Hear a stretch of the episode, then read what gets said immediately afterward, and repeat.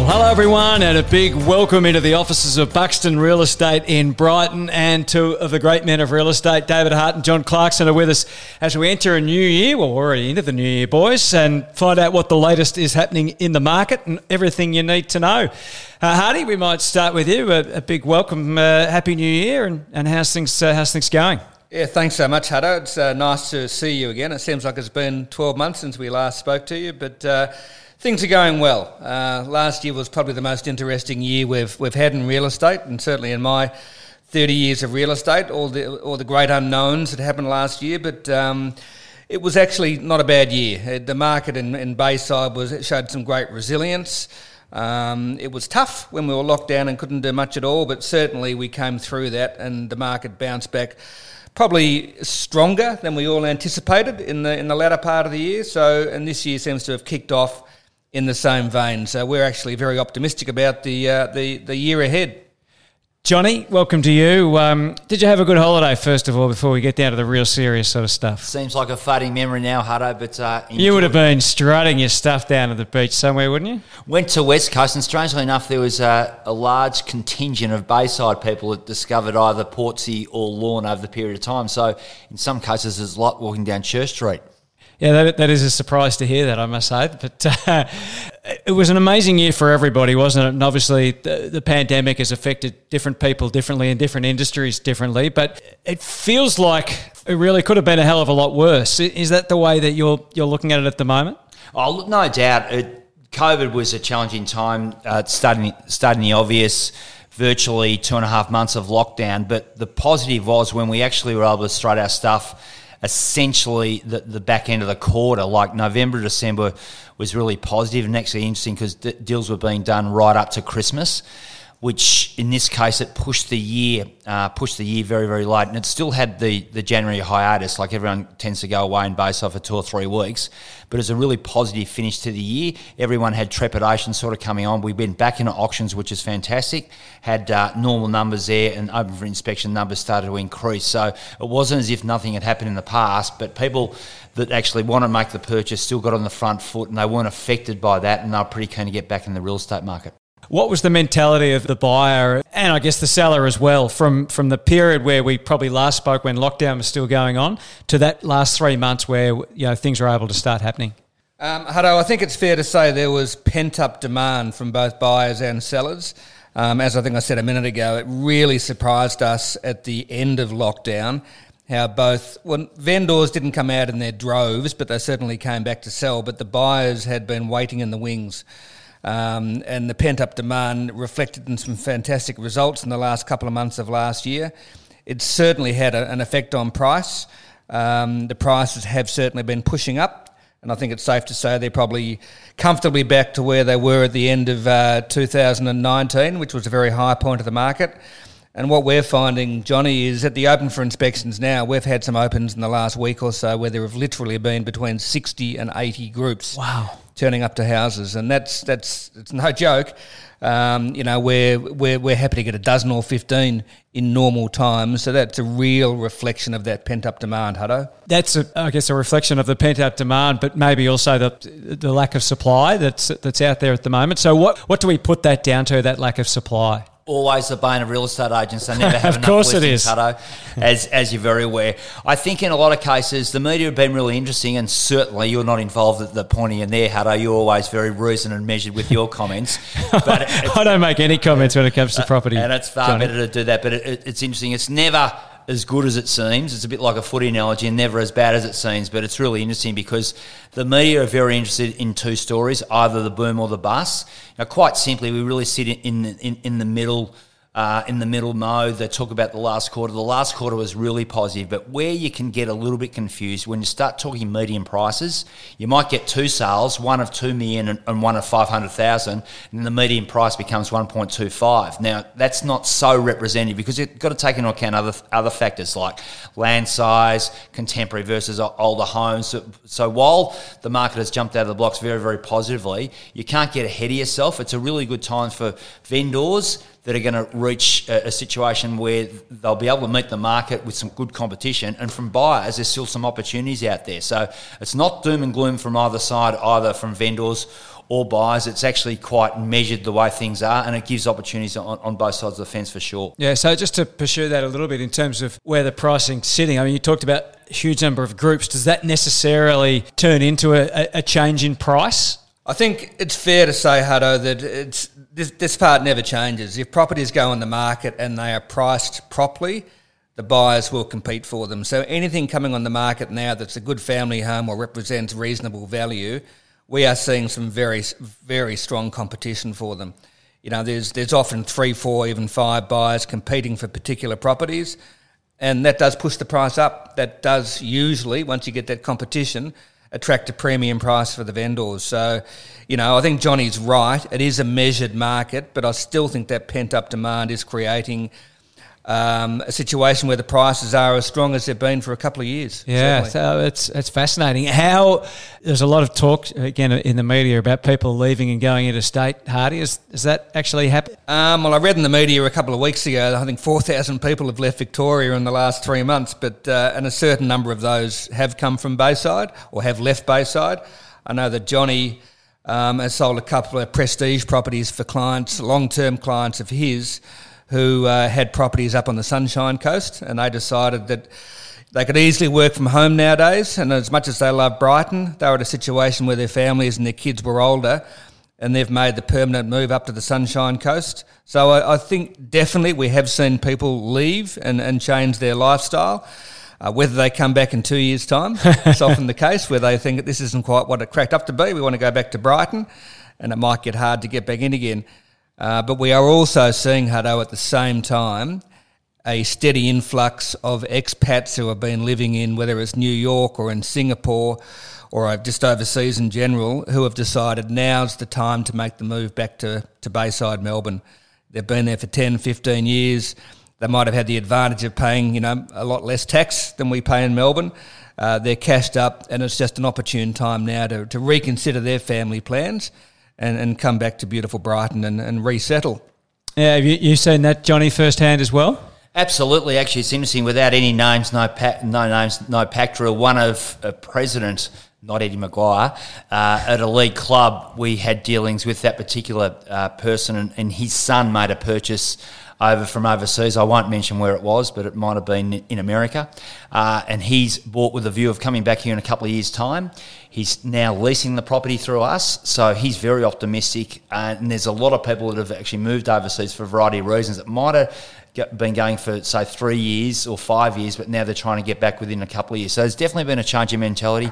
Hardy's spot on, on on the other side of it. It's interesting because four of my last five sales were people that are either moving interstate or moving to the peninsula. But then you get the other side side as we've just discussed. The expats are thinking, you know what, I want to bring my family up here.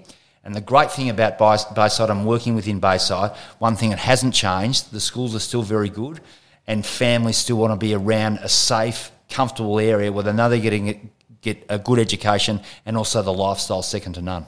Okay, so what about off market sales? Has there been many of those happening? I guess with so many people now, um, you know, as you've talked about, out there interested, I guess there'd also be plenty in that area as well. Yeah, look, no doubt, Hutto, the, the better agencies and better agents around Brighton and Bayside have got off market properties where they, they have vendors who don't necessarily want to go to the marketplace and they've got some very cashed up, uh, well heeled buyers, and those expats certainly among those.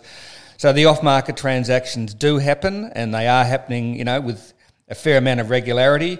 Um, all I would say that you know a lot of these buyers love to buy off market properties because invariably they're not buying with much competition.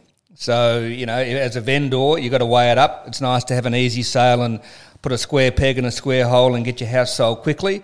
Um, but if you you know you either just want to get the property sold or if you want to get it sold for the very very best price, I think there's a a proven formula that uh, Johnny and I know, and that tends to be that competition does get you the very very best price. So yes, it's happening.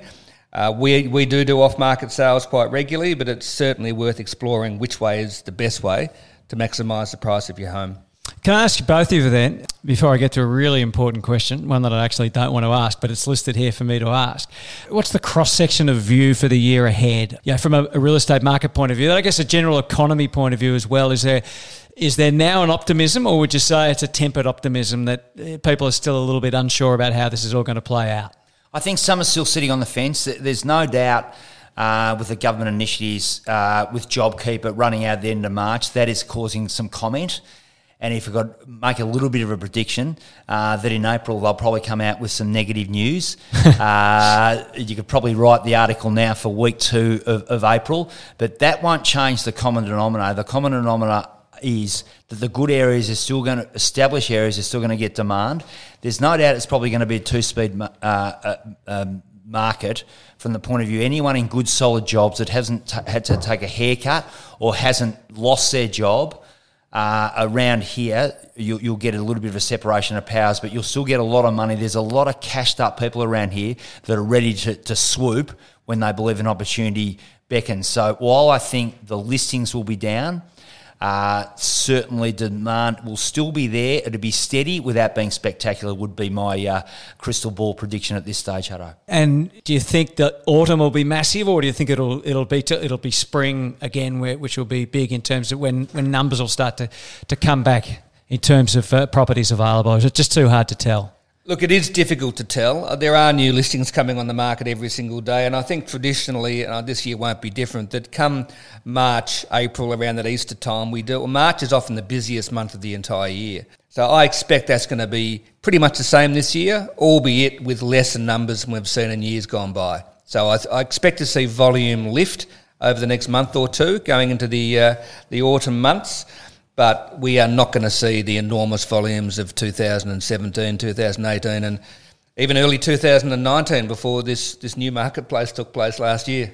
Hey, Johnny, um, have you got a property or two to let us know about before we maybe hear a war story? Yeah, there's certainly uh, a, a, couple around Hardy's at the moment dealing with an EOI on, on a property in Sussex Street. We've also got Six Boxshall Street, which is a, a contemporary home, very close uh, distance to, to Church Street, magnificent architecture over two levels.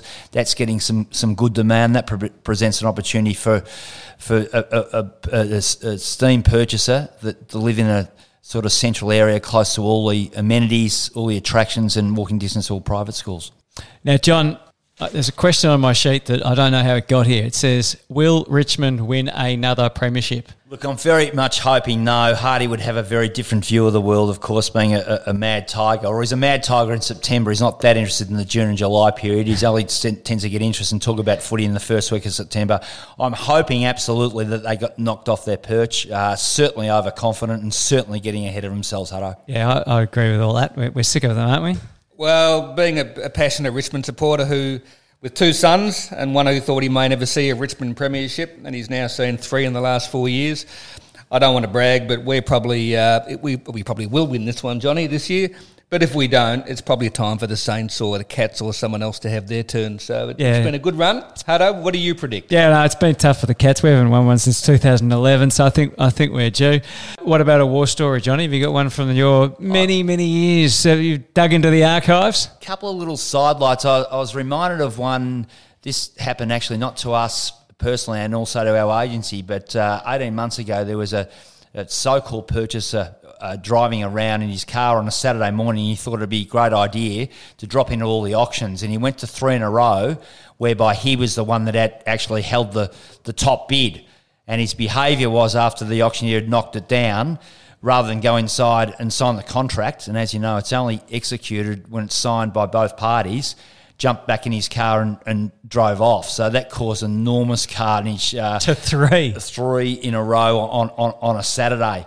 Uh, so was any of them yours? Fortunately, no. So it was actually an agency in Caulfield. Uh, there might have been a little bit of, uh, uh, let's just say, bad bad karma with that particular agency, but they had three in a row on on the same day. So that's ne- it's never done till it's done, Hutto. I that, can assure you. So does that? Do you are you always nervous about that or not? You always are, and that's an, that leads me into another example where I had a a, a footballer, St Kilda footballer, who actually. Uh, uh, reasonably well known and had a very, very large family connection with another St Kilda football, as it turned out. And I auctioned a property for them in Elsternwick. And it was a Sunday auction, uh, and we'd passed the property and we are a fraction below where the, the expectation was. And during the process for the negotiation, it was quite a heated negotiation, the purchaser and the agent and the vendor. So it was all three of us having our say and trying to get the uh, appropriate price and the best outcome we could for the vendor. And in the midst of the excitement of all this, the people out the front, there was about uh, 20 or 30 relatives, it was a very large family, saw fit as we're in the, in the midst of battle in the lounge room, look up out of the corner of my eye, and they're walking in with eskies uh, to start the party at 12.30 when the negotiation was still very much underway and it was extremely tense from both sides of the fence. So that's one I'll never forget. so that was a high, not a high profile, but a St Kilda footballer. And the person that walked in with the rest of his family actually made his debut at 16 years of age. You'd like to think he would have known a little bit more. But uh, that was an interesting one, So it's never over till it's over, and it's never over till the contracts are signed and executed. That's one thing you can't overlook. Ah, very good. Good stuff. All right. Well, it is over for us. So great to catch up with you both. And of course, the message is always so people can get in touch, whether they're buying or selling. They can, they can give you a call. You can email in, of course, and get all the latest at uh, buxton.com.au. Have a great week, gentlemen, and we'll talk to you soon. Thanks very much, Hutto. Great chatting as usual. Thanks, Hutto. Great to talk to you again. Cheers, everyone.